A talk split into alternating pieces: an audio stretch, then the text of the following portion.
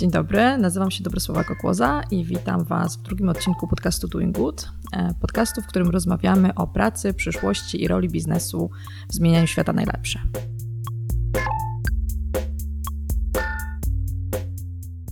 E, dzisiaj jest ze mną Bogusia Łuka, która prowadzi świetną fundację Uniwersytet Dzieci i porozmawiamy trochę o edukacji, a także o w ogóle zarządzaniu organizacjami pozarządowymi.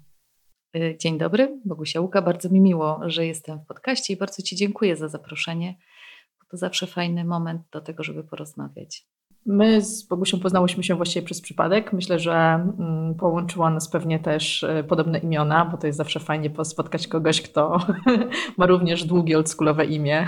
I kończy się na sia.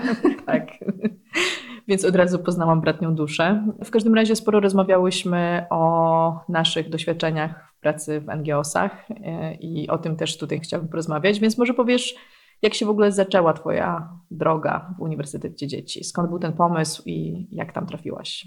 Droga zaczęła się mm, przez przypadek.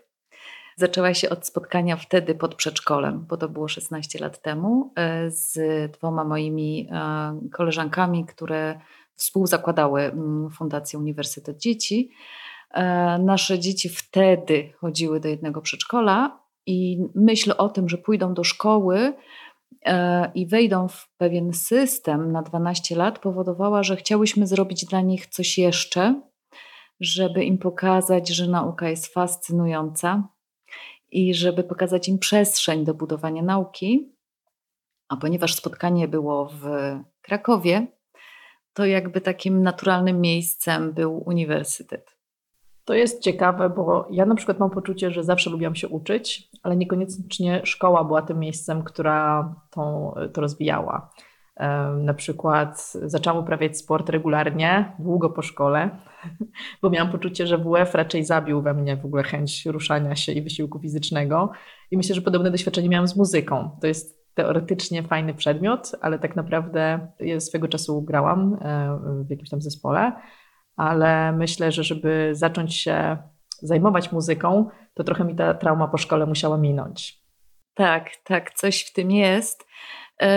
I my działałyśmy jeszcze wcześniej, czyli tam e, akurat te nasze dzieci miały 6 mm, lat, czyli jeszcze przed szkołą.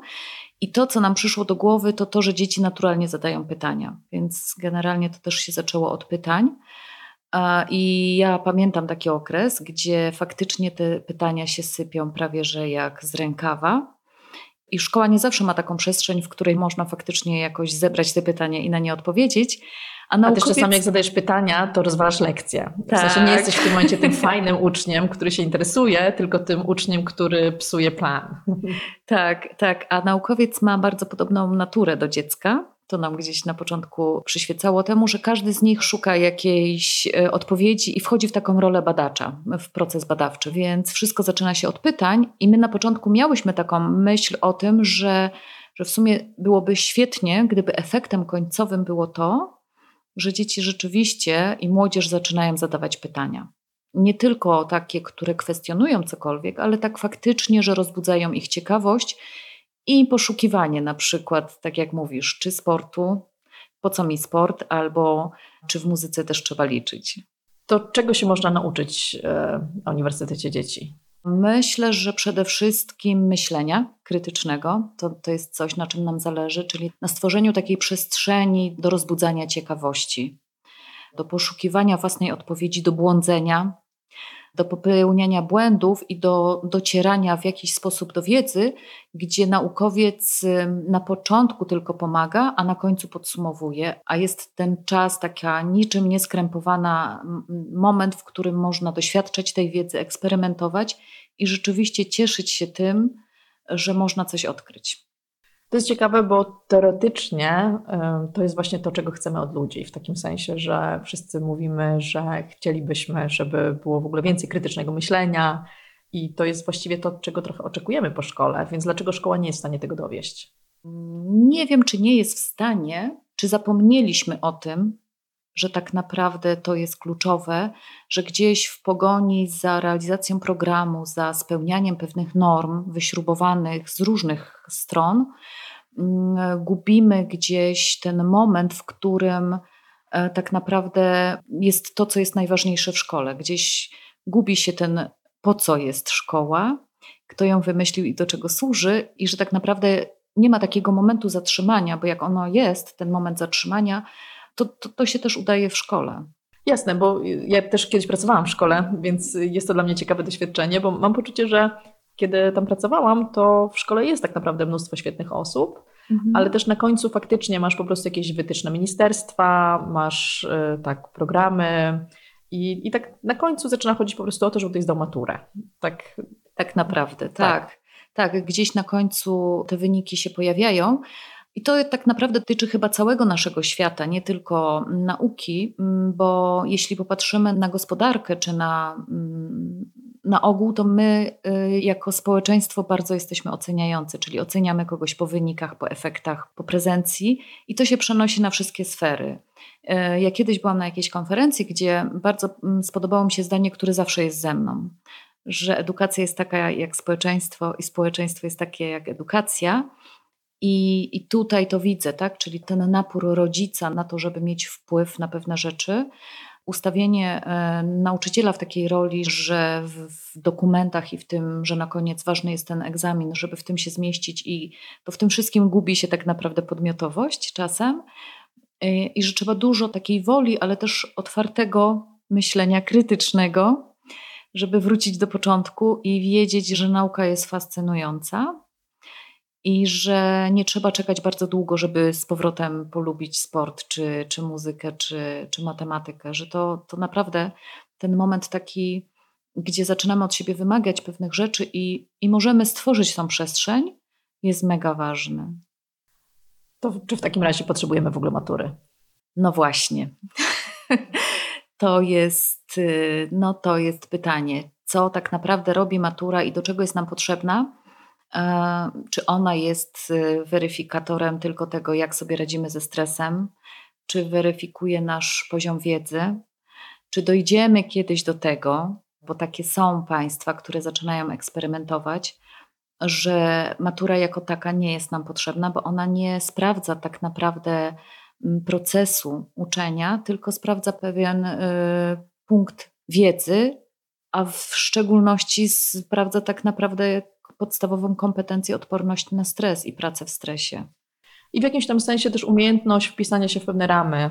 Y, to znaczy, jak przygotowujesz kogoś do matury, a mam to doświadczenie, bo byłam egzaminatorem maturalnym i, i faktycznie przygotowałam klasę do matury, no to też po prostu są pewne wytyczne, i tak na końcu, jeżeli chcesz, żeby twoja klasa naprawdę dobrze tą maturę zdała, a z tego cię e, dyrekcja rozliczy, to uczysz pod maturę. Pod klucz. Tak. tak. Tak, ja zawsze się nad tym zastanawiałam. Kiedyś miałam taką dyskusję z dziekanem Wydziału Prawa, że dla niego ta matura, ponieważ na prawo idzie w dużej mierze idą osoby, które w zasadzie potrzebują mieć rozległe kompetencje, więc co można przetestować? Jak można sprawdzić takiego kandydata, który przychodzi na studia, co jest takim dobrym weryfikatorem? I wydaje mi się, że zawsze jest tak, że te egzaminy i te narzędzia, one w jakiś sposób gdzieś pomagają, a nie ma jeszcze takiego pomysłu, co można zmienić, co można w zamian. No bo łatwo jest powiedzieć, ok, matura może nie jest potrzebna. No dobrze, no ale co w zamian? E, czy już jesteśmy gotowi na to, żeby wymyślić coś równie zunifikowanego, wystandaryzowanego, co odpowie na tą potrzebę? I czy tak, e, gdyby nie było matury pod klucz, no to wtedy jak wyglądałby nabór na studia? Że tutaj jest dużo takich wskazań, natomiast niewątpliwie początek jest taki, że w momencie, gdy uczymy się pod klucz, to nabywamy pewną kompetencję na pewno, z wypełniania testu i używania słów kluczowych. Nie wiem, czy bym zdała maturę w dzisiejszych czasach. E, natomiast zapominamy wtedy o tych wszystkich pozostałych kompetencjach, które są niezwykle istotne, jak ktoś idzie na rynek pracy. No bo to też jest jakieś tam ciekawe zagadnienie, że e, faktycznie ta edukacja w takiej formie, jaką mamy teraz, ma bardzo długą historię, bardzo długą tradycję. Tylko pytanie, jak dużo się zmieniło w międzyczasie. Tak, tak. To jest też moje odkrycie, ponieważ z zawodu nie jestem pedagogiem i e, odkrywam tą historię i wybitny pedagog Jan Komeński, czeski pedagog, wymyślił podział na 11 edukacji i było to bardzo dawno temu, bo w XIX wieku. I do tej pory nikt tego nie, zmieni, nie zmienił, i dlatego na przykład mamy cały czas biologię, historię czy geografię, a nie ma psychologii, bo w czasach, w których on to przygotowywał, tej nauki jako takiej aż tak powszechnie nie było. I do tej pory nie znalazł się pedagog, który potrafiłby zrobić zmianę. No i, i ta edukacja nasza jest właśnie dokładnie taka, tak? czyli świat poszedł w przód, wiele rzeczy się zmieniło, nawet na przestrzeni 8, 10, 16 lat, kiedy istnieje fundacja, a pewne zmiany jest bardzo trudno wprowadzić. Patrząc na przykład na to, jak działają współczesne media i ten problem powiedzmy z fake newsami, czy z jakimś takim trochę manipulowaniem przekazem, no jest na przykład mocną przesłanką za tym, że taką dobrą kompetencją na dzisiaj byłoby w ogóle umiejętność weryfikowania źródeł. Tak, sięganie po sprawdzone źródła wiedzy. Mm, to tutaj e, akurat ostatnio słuchałam wykładu e, na temat, czy internet kłamie. Było to dla mnie niesamowite też, e, to był wykład dla dzieci, a ja tam akurat byłam i słuchałam go. I coś, czego nie wiedziałam, to właśnie od strony psychologicznej bardzo fajnie prowadził to ten prowadzący. On mówił, że tak naprawdę internet ma za zadanie nas wciągnąć, czyli gra na naszych emocjach. I w momencie, gdy wzbudza moje emocje, wszystko jedno, czy pozytywne, czy negatywne, to rozprasza moją uwagę i automatycznie wchodzę w te fake newsy, czy w coś, co jest bardzo podkręcone. I bardzo trudno jest mi się wyciągnąć z tego, bo włączam emocje. I tutaj to jest od razu temat że psychologia, emocje i świadomość swoich własnych emocji, czyli radzenie sobie ze stresem, jest mega istotna, żeby właśnie zobaczyć, że te nowoczesne media może niekoniecznie manipulują mną dosłownie, ale w taki sposób działają, że mnie gdzieś wciąga to i tracę uważność.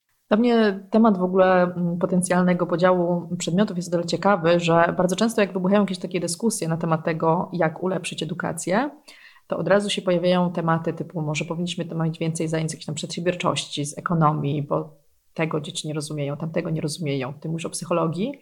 Ale jest zawsze też drugi problem, czyli to, że mamy jednak poczucie, że te dzieci spędzają za dużo czasu być może w szkole, że lekcji jest za dużo. Jest ten temat tych wielkich plecaków i ilości podręczników, więc myślę, że zawsze jednym pytaniem jest, co dodać, ale co też możemy odjąć, więc czego być może nie musimy się uczyć. Masz tu jakieś refleksje? Y, ja myślę, że tutaj nie wchodziłabym, y, znaczy dla mnie temat, co dodać, co ująć w kategorii przedmiotów, chyba jest trochę tematem pobocznym, bo dla mnie głównym tematem, który powinien być, to jest jak uczyć. I tutaj y, też w rozmowie z profesor Dorotą Klus-Stańską, która jest z katedry właśnie Mm, badań nad dzieciństwem i szkołą, ona opowiadała o tym, że są dwa rodzaje wiedzy: wiedza statyczna i dynamiczna. Czyli wiedza statyczna to jest właśnie takie podążanie po śladzie nauczyciela, który mówi i ja to zapisuję, a wiedza dynamiczna jest właśnie taka uczona przez doświadczenie, przez eksperymentowanie, gdzie wypracowuje sobie swoje strategie uczenia się.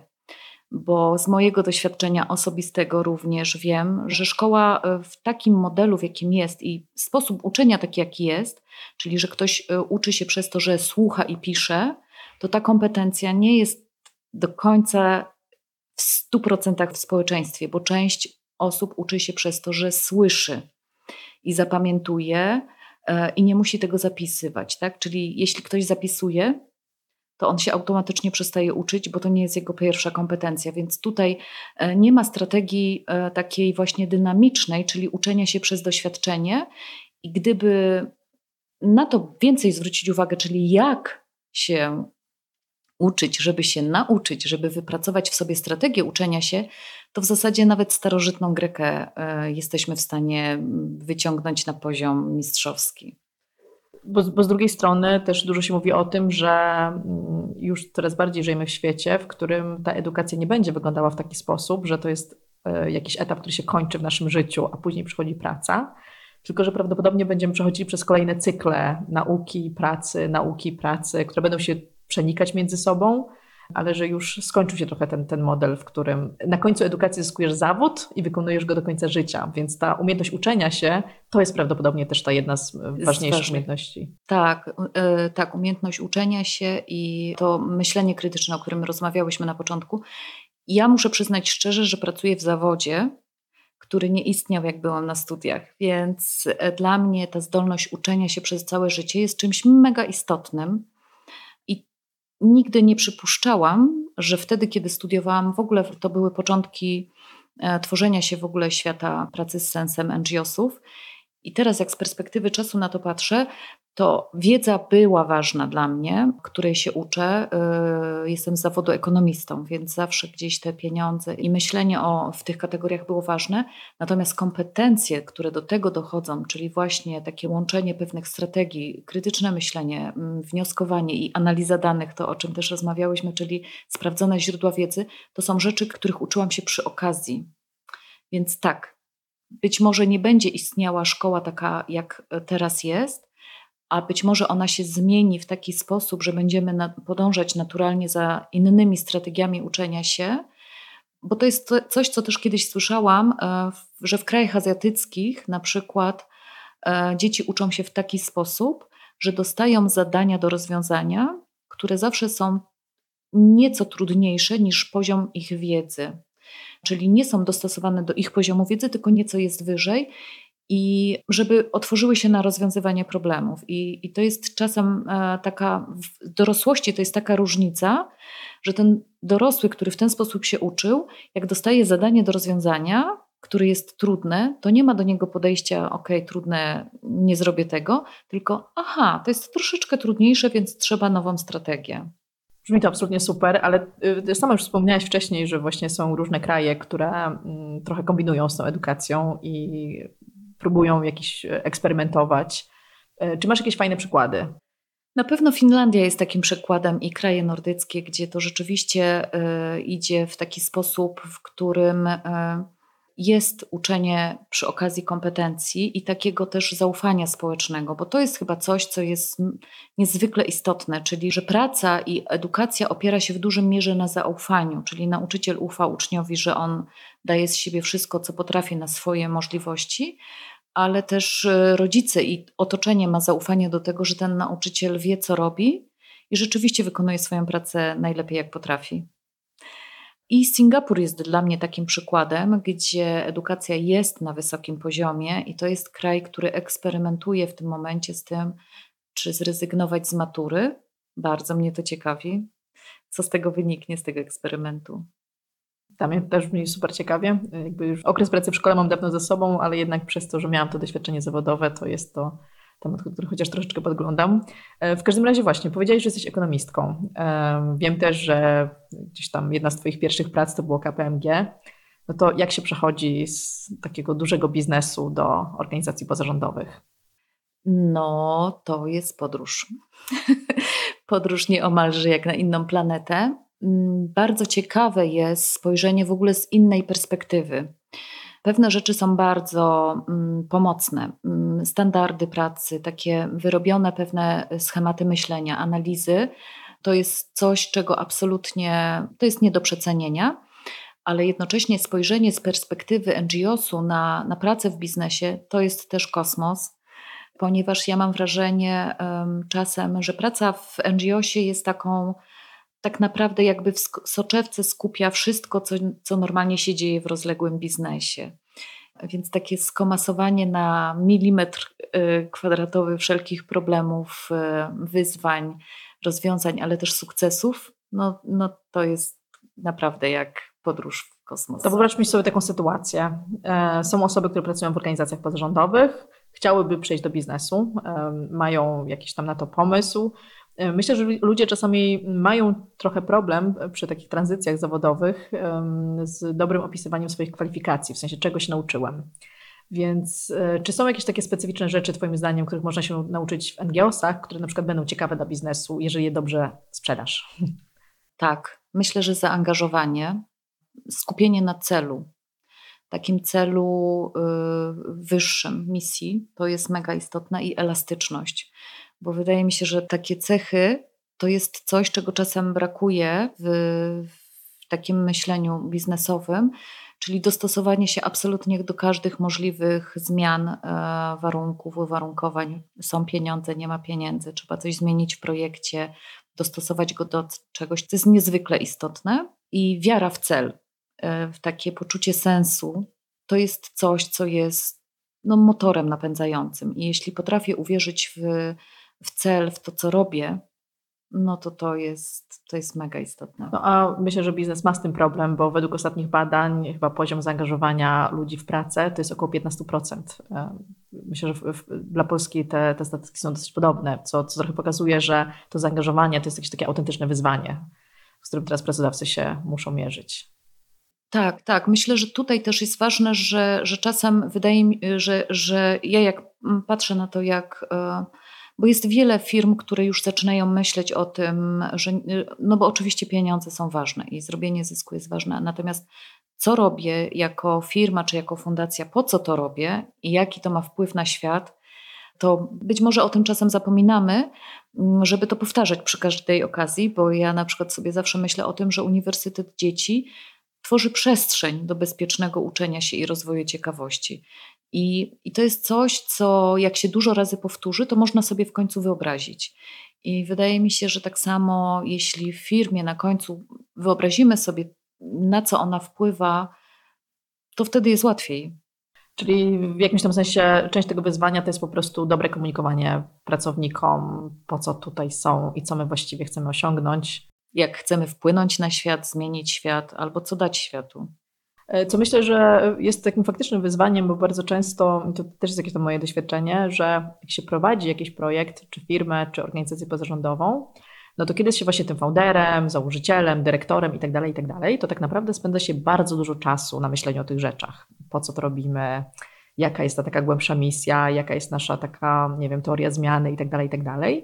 W końcu wydaje nam się to takie bardzo oczywiste, bo poświęciliśmy strasznie dużo tego czasu, a później, przez to, że to już jest dla nas tak oczywiste, to trochę zakładamy, że każda następna osoba jakoś tak naturalnie to załapie. Że wszyscy to już wiedzą i przez osmozę przenika to do ich. Tak, tak, tak, tak, tak. Nie doceniając, że my to wiemy, bo spędziliśmy naprawdę mnóstwo godzin, żeby tam siedzieć, nie wiem, czy, czy chodząc na spacerach, czy czasami w wannie, bo to są wiadomo te najlepsze momenty, kiedy ma się refleksję.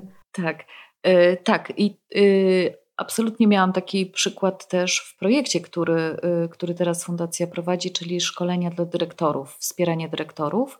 Projekt nazywa się Dziecko z pasją do nauki. E, my to tak często powtarzałyśmy, tak było to oczywiste, że dzieci w szkole są po to, żeby rozwijać pasję do nauki, że zapomniałyśmy wytłumaczyć tak naprawdę e, uczestnikom projektu, co się kryje pod pasją i dla każdego to słowo oznaczało coś innego, i dopiero faktycznie taki, taki zwrot ich e, spowodował myślenie: no tak, oni tego po prostu nie przeniknęli, nie wiedzą o tym, i to trzeba powtarzać, powtarzać, powtarzać, powtarzać, aż, aż będziemy e, pewni, że wszyscy to wiedzą. Jak duży macie teraz zespół? Około 40 osób. To już całkiem, całkiem porządny, jak, jak taka normalna firma. E, w jaki sposób więc ty rekrutujesz i na co zwracasz uwagę przy rekrutacji? No właśnie. To jest e, pytanie, które jest e, istotne. To jest tak, że oprócz e, wszystkich kompetencji, które są potrzebne, to zwracamy uwagę na takie, taką otwartość na poszukiwanie rozwiązań, na te, takie właśnie krytyczne myślenie, takie wymyślenie czegoś i też elastyczność, bo to dopasowanie się do pewnych zmieniających się warunków, które się w NGO-sach zmieniają czasem z dnia na dzień. Czyli teraz trzeba będzie zrobić ten projekt, ale za połowę budżetu, bo tak. grant nie przeszedł. Tak, albo przeszedł, ale połowa budżetu i musimy zrobić tyle samo, ale za mniej. To jest też wspaniała kompetencja do przeniesienia do biznesu, bo, bo to też nie jest tak, że w biznesie to jest zawsze na wszystko są pieniądze, a w NGO-sach nie. Więc myślę, że ta umiejętność w ogóle zrobienia masy rzeczy przy minimalnym budżecie to jest taki prawdziwy skill i wybranie, co jest istotne, bez czego projekt się nie uda, a co jest miłym dodatkiem, który możemy dołączyć, jak już jak będą faktycznie dodatkowe pieniądze. I też praca taka na początku, bo w wielu projektach jest tak, że trzeba je najpierw wymyślić, poczekać na pieniądze, a potem zrealizować. Czyli takie wymyślenie sobie czegoś i ze świadomością, że czekamy na pieniądze, to jest też taka kompetencja, taka właśnie taka otwartość, po prostu zwyczajnie otwartość, e, która powoduje, że nie. Hmm, chyba odporność na stres. Chyba tak. To jak się u Was pracuje tak na co dzień? Pracuje się różnie, pracuje się zdalnie. Czasem robimy mapę zespołu, który jest rozsiany, bo biura są w trzech miejscach: w Warszawie, w Krakowie i we Wrocławiu ale oprócz tego jest część zespołu w Olsztynie, część zespołu jest w Gdańsku, y, są osoby w Tczewie, w Zielonej Górze, więc kompetencji, i tak było chyba zawsze, więc, więc umiejętność y, pracowania w zdalnie była naszą kompetencją jeszcze zanim, zanim wiedzieliśmy, że jest to niezwykle kluczowa kompetencja. Y, I w naszym, w naszym slangu y, wideokonferencje to są dzwonki od bardzo dawna.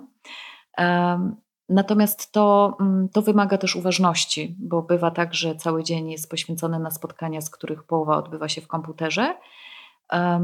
I to jest po prostu zwyczajnie męczące. Jak strzelasz? Gdybym tak nie wiem, zapytała Twojego zespołu, to za co najbardziej cenią pracę u Was, a na co by najbardziej narzekali? Myślę, że za najbardziej cenią możliwość pracy w miejscach, w które są normalnie niedostępne i organizowania zajęć, spotkań z prowadzącymi, którzy, których normalnie by nie spotykali.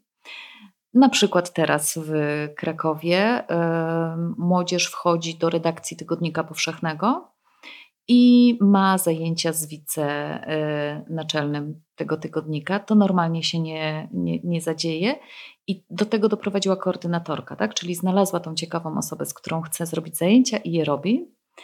E, na co narzeka? Mm, myślę, że na pieniądze. To jest coś, co, co jest trudne i też na, na budżet, bo NGOs ma budżet NGOsowy. Dla mnie też było absolutnie fascynujące, że ty wytrzymałaś w swojej własnej organizacji tak długo. Mówię wytrzymałaś, bo myślę, że to jest autentyczny wyczyn. Jakby zakładałaś tę organizację, zarządzasz nią od kilkunastu lat, więc może podzielisz się tym, jak to się robi w ogóle. Gdzie znaleźć w sobie tą taką wytrwałość? E, myślę, że to, co dla mnie jest istotne, to to, żeby robić coś nowego co jakiś czas.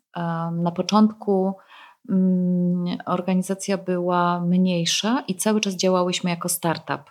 Ja mam wrażenie, że te e, kompetencje pracy w startupie to jest coś, co trzyma mnie przy życiu, bo jak już jakiś projekt był dojrzały i zaczynał działać, to pojawiało się coś nowego.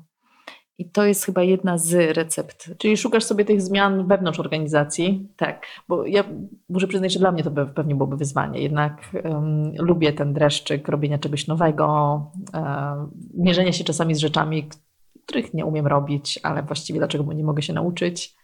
Tak, i stąd u nas pojawiają się co jakiś czas nowe projekty. Najpierw to były y, zajęcia dla dzieci na uczelniach w soboty, potem pojawiły się nowe miasta, Potem pojawiły się gotowe lekcje dla nauczycieli, potem pojawiły się wykłady dla rodziców, a teraz ostatnie, co się pojawiło, to praca z całą szkołą, w tym z dyrektorem. Czyli wewnątrz organizacji jest możliwość po prostu tworzenia nowych, i myślę, że to jest chyba troszkę tak można by porównać, że to jest jakby coraz nowy projekt NGO-sowy w tym samym NGO-sie i dlatego da się być dłużej, bo on się cały czas rozwija. Co myślę, że też jest y, ciekawe, bo mm, być, bycie otwartym na to, żeby Twoja własna organizacja się czas zmieniała. W takim sensie, że e, myślę, że czasami ciężko jest sobie powiedzieć, na przykład to już nie działa. I teraz musimy zacząć robić, nawet jeżeli to działało przez kilka lat, to teraz musimy robić coś innego, dlatego że na przykład no właśnie świat się zmienił w ciągu ostatniego roku. Myślę, że na przykład dla Was, tak zakładam, e, pewnie też dużą zmianą był w ogóle COVID i to, no bo szkoły miały z tym bardzo duży problem. Myślę, że to bardzo w ogóle przewartościowało to, jak może działać edukacja tak. E, i tak dalej, i tak dalej. Tak, COVID, e, tak, tak. Myślę, że dla nas COVID w, w części, która dotyczyła gotowych materiałów dla szkół, pokazał, że on się rozwinął, ponieważ w sumie odkryłyśmy, że 14 października to było 10 lat temu, pojawiły się pierwsze scenariusze, czyli od 10 lat dostarczamy nauczycielom materiały, z których można korzystać online. A COVID absolutnie pokazał, że one są mega potrzebne, bo nauczyciel miał gotowe materiały, które mógł wysłać uczniom bez tej całej e, z traumy, skąd e, wziąć podręczniki i jak to zrobić. I to było rzeczywiście bardzo, bardzo pomocne. Natomiast e, COVID również pokazał, że edukacja, że prowadzenie zajęć, w których dziecko doświadcza, eksperymentuje i spotyka się z naukowcem, ale przez ekran, nie jest możliwe. Czyli projekt, gdzie dzieci w sobotę jechały na uczelnię i spotykały się z naukowcem, to przeniesienie jego do sieci nie działa. I tak, czyli jeden projekt się rozwinął super, a drugi, e, drugi kulał. Jasne. W każdym razie, mm, tak wracając trochę do tego, że jesteś na tym zarządzającym, liderskim stanowisku od bardzo, bardzo dawna, z jakimi wyzwaniami dla Ciebie się to łączy? Bo myślę, że znowu często myśli się o tej pozycji szefa jako takiej fajnej i wygodnej. Nikt ci nic nie każe. To co najwyżej ty możesz coś kazać komuś, ale z drugiej strony pewnie każda osoba, która miała to doświadczenie, zdaje sobie sprawę z tego, że to wcale takie łatwe nie jest. Tak, i są rzeczy, które nie dają spać i budzą po nocach i nie wiadomo co robić.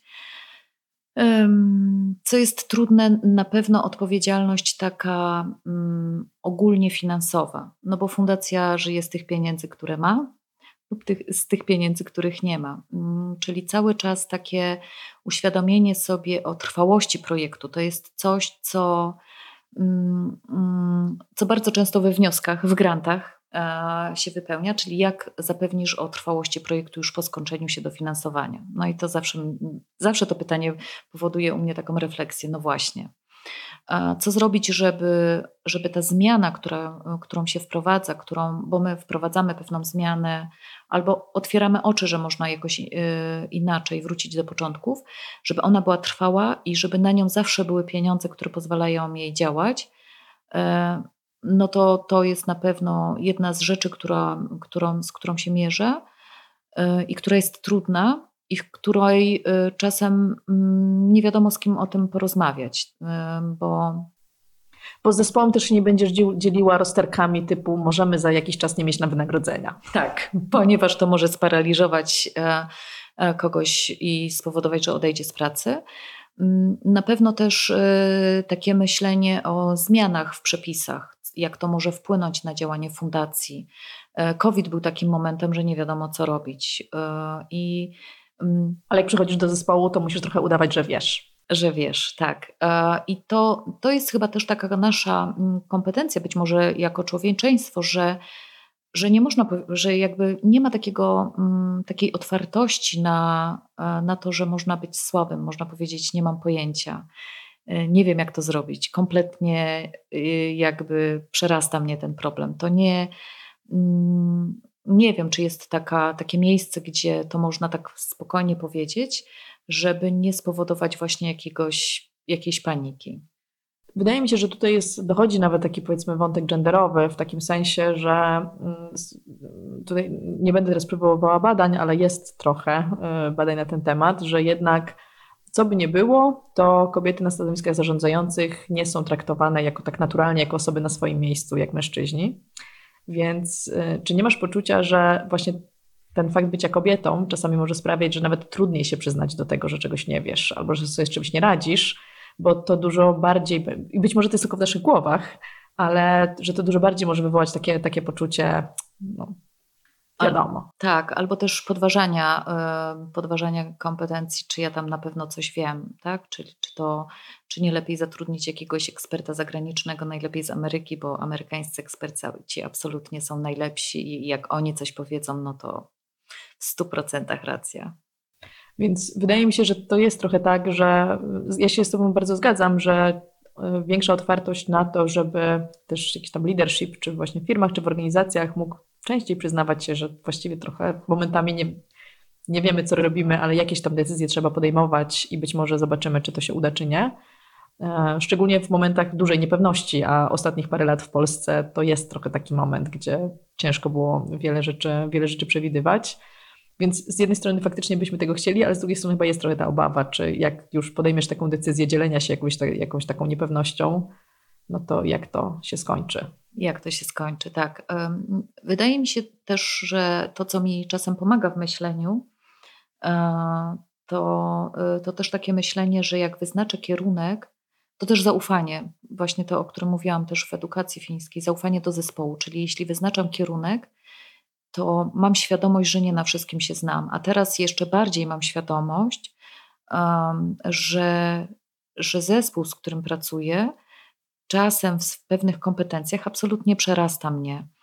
I to mi pozwala wierzyć w to i mieć zaufanie, że jeśli mamy wyznaczony kierunek, e, to te kompetencje są na tyle spójne e, i, i uzupełniające się w zespole, że to pójdzie w dobrą stronę.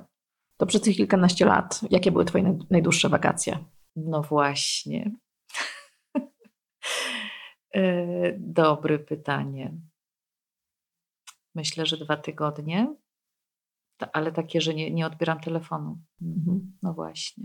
Pozwoliłabyś sobie na trzy miesiące zostawienia organizacji? No właśnie. To jest chyba też taki, taka rzecz w organizacjach pozarządowych, jak sobie porównuję e, do firm, że, mm, że, że ze względu na to, że jest tak dużo rzeczy do zrobienia, z tym także małym budżetem, to możliwość zastępowalności, czyli myślenia o tym, że ktoś kogoś zastąpi, jest tak na styk. Więc jeśli ktoś wypada, no to ktoś inny musi przejąć tę odpowiedzialność na trzy miesiące. No nie. A nie masz też poczucia, że sam fakt, że realizujesz pewnego rodzaju misję, to nie budzi sensie, no, no, bo ten argument, że jest trochę zawsze za mało ludzi, myślę, że w firmach też często tak będzie. Nie masz poczucia, że to, że realizujesz misję, to tworzy w ogóle taką też wewnętrzną presję, e, znaczy takie autentyczne poczucie winy, kiedy znikasz. Tak, może tak być, że, ta, że to poczucie odpowiedzialności jest na tyle wysokie, że ono powoduje, że nie można sobie pozwolić na, na to, żeby zniknąć na dłuższy czas choć teraz czasem tego doświadczamy w organizacji, że ktoś potrzebuje mm, odpocząć na dłużej, i to też pokazuje, że pewne rzeczy nie muszą się dziać i nic się nie dzieje.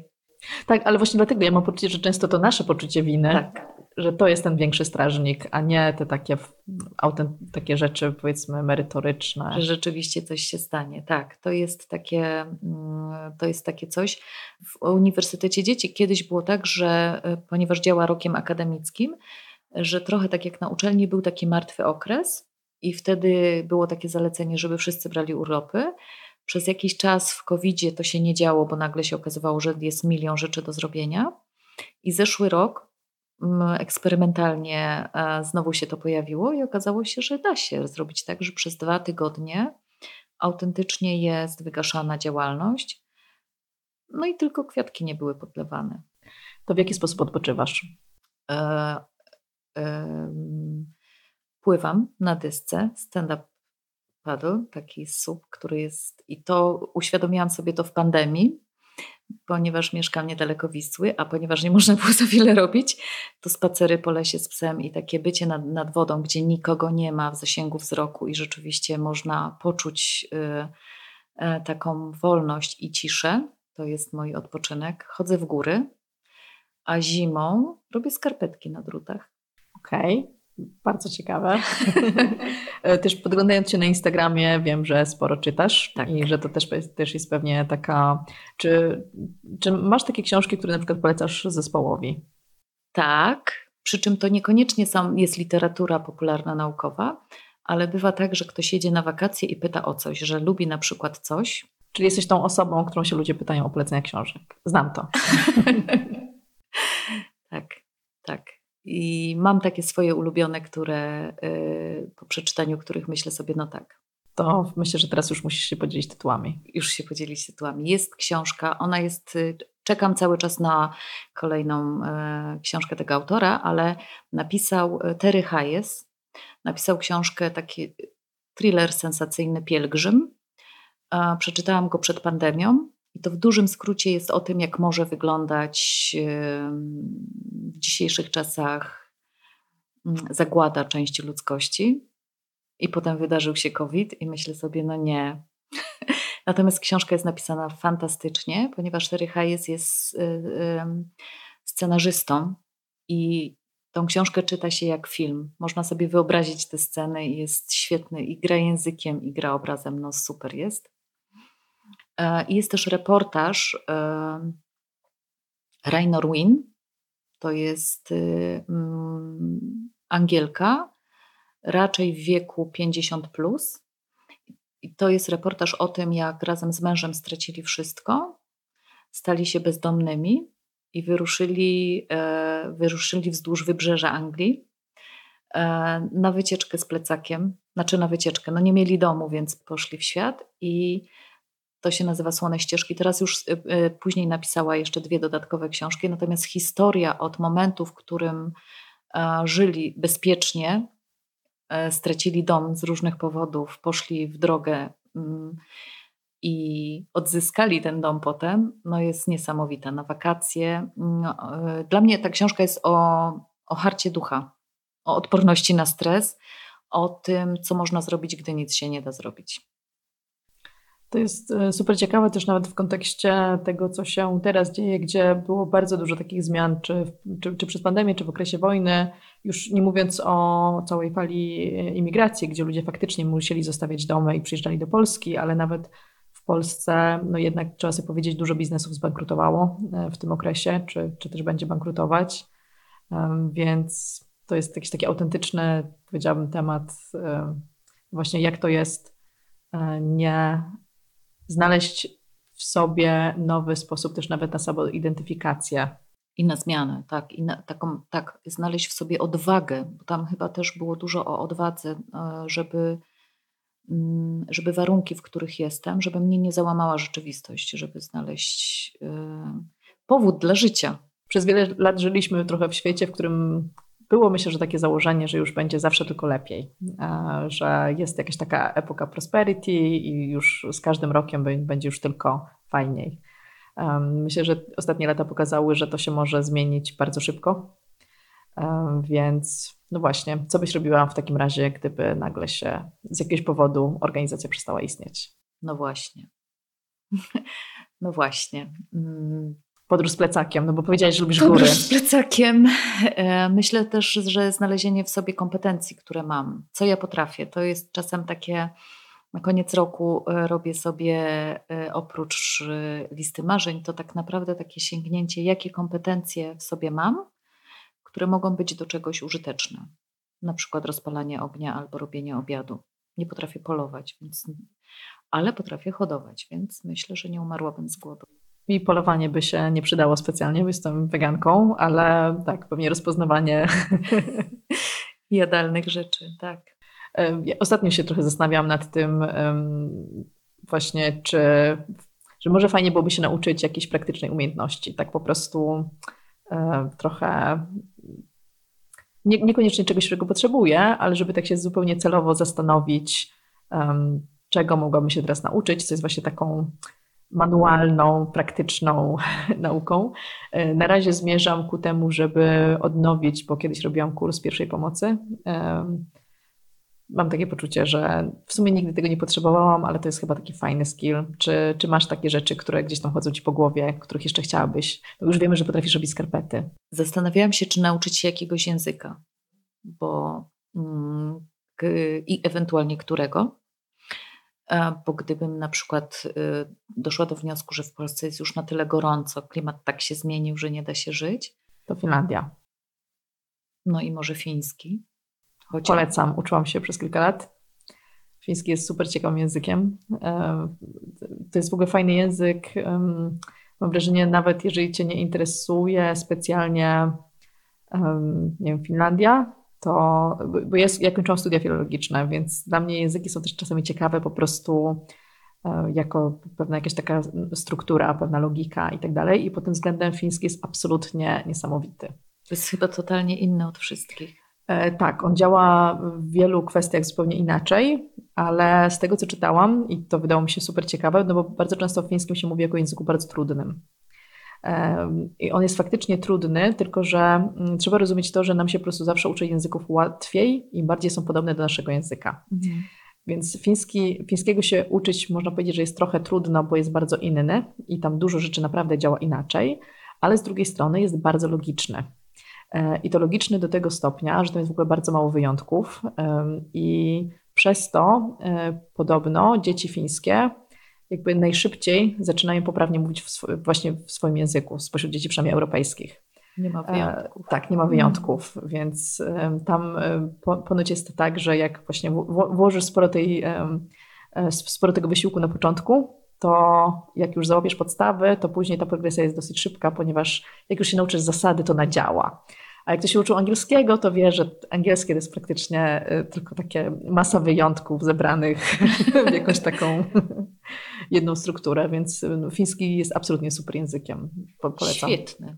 Ja jeszcze myślałam o Danii, bo coś, co jest fascynujące w Danii, w edukacji duńskiej, to to, że oni uczą empatii. To jest coś, co nam by się przydało bardzo w Europie, myślę. Mhm. A czy wiesz, jak się uczy empatii? W takim sensie, jak to może wyglądać z perspektywy już praktycznej bardziej? Mm, realizacja projektów, pewnych projektów, w których trzeba się wykazać pewnym otwartością na, na inność i przez to wejście w jakąś taką relację, która, która powoduje, że otwieram się na inne rzeczy niż mi się do tej pory wydawało. Nie jestem taki bardzo zamknięty.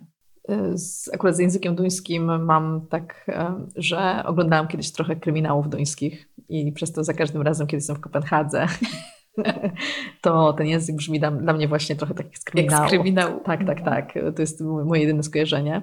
Ale przyszło mi do głowy też w kontekście edukacji jedna taka rzecz, e, nie wiem czy to też nie jest w Danii, ale teraz sobie nie przypomnę, że tam podjęto taki z kolei eksperyment, gdzie zaczęto robić place zabaw, które są na swój sposób niebezpieczne.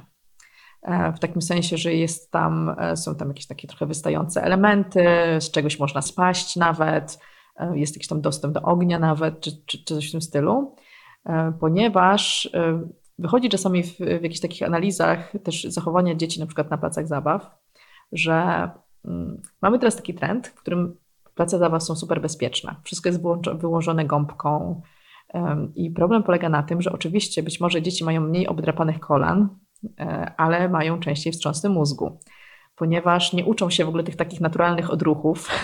Tak. E, takiego fakty... I, I okazuje się, że ta chęć stworzenia im bezpiecznej przestrzeni sprawia, że ostatecznie stają się mniej bezpieczne. Więc zaczęto eksperymentować z tym, żeby robić właśnie place zabaw, które wymuszają na tobie jednak jakąś taką samoświadomość. Tak, to jest w ogóle super fascynujący temat, gdzie E, tak naprawdę znalezienia bezpiecznego balansu, bo to samo się dzieje w, w, edukacji. Gdzie jest ten bezpieczny balans? Ja tego czasem doświadczam jako rodzic będący w grupie na, mm, na tych instant messengerach albo na, na WhatsAppie, gdzie mm, trochę z nostalgią wspominam swój czas kiedy chodziłam do szkoły i jak nie przekazałam rodzicom karteczki z informacją o wywiadówce, to mogli się o niej nie dowiedzieć i ja żyłam spokojnie, oni żyli spokojnie, e, a teraz e, troszkę jest inaczej i to samo dotyczy tych placów zabaw, tak, e, czyli że, że ta potrzeba ochrony, bezpieczeństwa poszła tak daleko, że nie wyważamy tego momentu takiego. Mm, że to dzieciństwo jednak trochę przygotowuje do dorosłości. Tak, tak. To właśnie profesor Zamojski też z, Gdyń, y, z Gdyńskiej y, Akademii Marynarki Wojskowej napisał taką książkę Edukacja jako rzecz publiczna. Bardzo mi się podobała. Mm, robił bardzo długie badania różne, ale on właśnie mówił o tym, że edukacja nie jest tylko rolą jednego ministerstwa, że to jest rzecz publiczna, w której tak naprawdę rodzic zgadza się na to w, tym, w tej umowie społecznej, że oddaje już wtedy dziecko na rzecz społeczeństwa, bo ono kiedyś będzie dorosłe i pójdzie sobie w świat, mm, a społeczeństwo, którego gdzieś szkoła jest takim synonimem, przejmuje tą odpowiedzialność za jakby dalsze kształcenie do gospodarki tego dziecka i że to nie powinno być tylko w obrębie jednego ministerstwa, bo na to ma wpływ wiele, no wszystko. To, to jest rzecz publiczna, która powoduje, że potem, potem ten młody człowiek, który wyszedł trochę spod skrzydeł rodziców i wszedł do szkoły, idzie dalej w świat y, i jak będzie miał warunki szklarniowe, co niekoniecznie znaczy bezpieczne, ale będzie szklarnia, i kiedyś tam albo ta, tą szklarnię zdmuchnie, albo wyjdzie z tej szklarni, no to już nie będzie w szklarni. No, y, ja mam podobne doświadczenie też jakieś tam życiowe powiedzmy, bo ja mieszkałam w internacie w szkole średniej. I mam poczucie, że przez to, że jednak e, moi rodzice mieli raczej takie podejście, że ja muszę odpowiadać za pewne rzeczy. W sensie ja w szkole podstawowej umiałam sobie ugotować obiad, pomagałam sporo rzeczy, w wielu rzeczach w domu.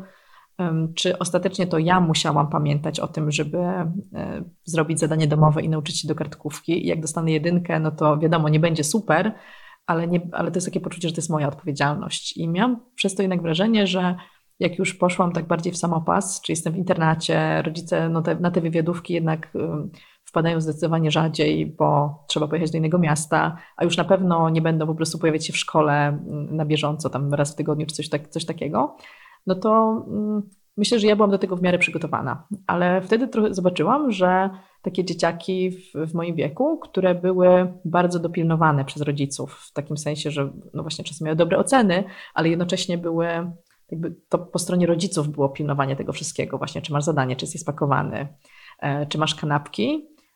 Bardzo często zupełnie sobie z tym nie radziły. Tak. A potem idą w świat i są na studiach, ale potem idą w świat i trafiają do, do pracy.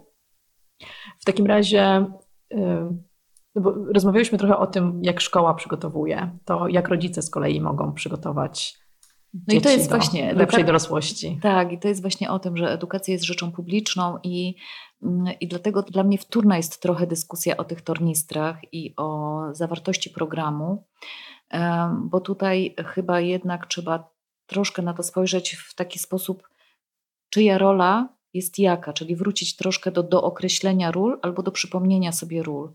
E, czy tak jak rodzic istnieje w szkole, to jest ok, E, a jeśli tak, to co to oznacza? Czy tak jak jest y, nauczyciel w szkole, mm, wymaga pewnych rzeczy od ucznia za pośrednictwem rodzica?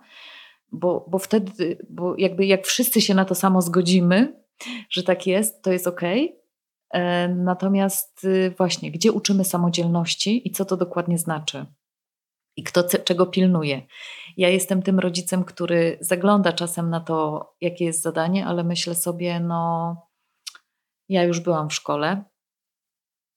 Ja już nie muszę tych zadań robić. E, I, e, I to jest odpowiedzialność mojego dziecka, czy zrobi to zadanie, czy nie. I oczywiście czasem dostaję informację od nauczyciela, e, że coś jest tak albo inaczej. Natomiast jednak mam takie podejście, ok, no dobrze, to przedyskutuję sprawę, natomiast raczej jestem zdystansowana co nie jest koniecznie taką typową cechą rodzica, ale to też chyba wynika z tego, że my jako rodzice, identyfikując się z grupą rodziców, chcemy jak najlepiej. No i pytanie, co to znaczy? I myślę, że też łatwo w rodzicach wzbudzić takie poczucie winy, kiedy tak. nie są... I odpowiedzialności. Tak, że mm, w momencie, kiedy nie poświęcasz dziecku uwagi w takim sensie, że nie odrabiasz z nim tego zadania albo nie pilnujesz, czy nauczyło się do kartkówki, to myślę, że dużo łatwiej mieć poczucie, że coś robię nie tak jako rodzic, niż mieć taką święte przekonanie, że na tym właśnie polega rodzicielstwo i odpowiedzialność, tak. Co to znaczy być rodzicem i nie zwariować? No, ja jestem, ja jestem jednak też trochę z pokolenia tych dzieci, które chodziły z kluczami na szyi, ale z drugiej strony muszę powiedzieć, że jak patrzę na to z dzisiejszej perspektywy, to jestem za to wdzięczna rodzicom, bo myślę, że jedna cecha, którą ja mam, to jest właśnie taka naprawdę duża samodzielność i takie przekonanie, że ja sobie poradzę ostatecznie. Tak, bo to jest chyba też o tym, jakie kompetencje nam są potrzebne. Tak? Czy samodziel... To jest to, o czym rozmawiałyśmy, co jest potrzebne w pracy z sensem, oprócz misji, sprawczości, samodzielność, otwartość myślenia. Przyszło mi do głowy też jeszcze jeden temat, tak właśnie trochę związany z, właśnie z naszym serwisem Doing Good, gdzie e, z jednej strony mm, on dotyczy jakoś tam szukania pracy oczywiście, ale z drugiej strony dla mnie super ciekawe jest nie tylko mówienie o tym, że możesz gdzieś pracować, ale że w ogóle możesz być może otworzyć własną firmę, założyć własną organizację pozarządową i tu starać się znaleźć finansowanie.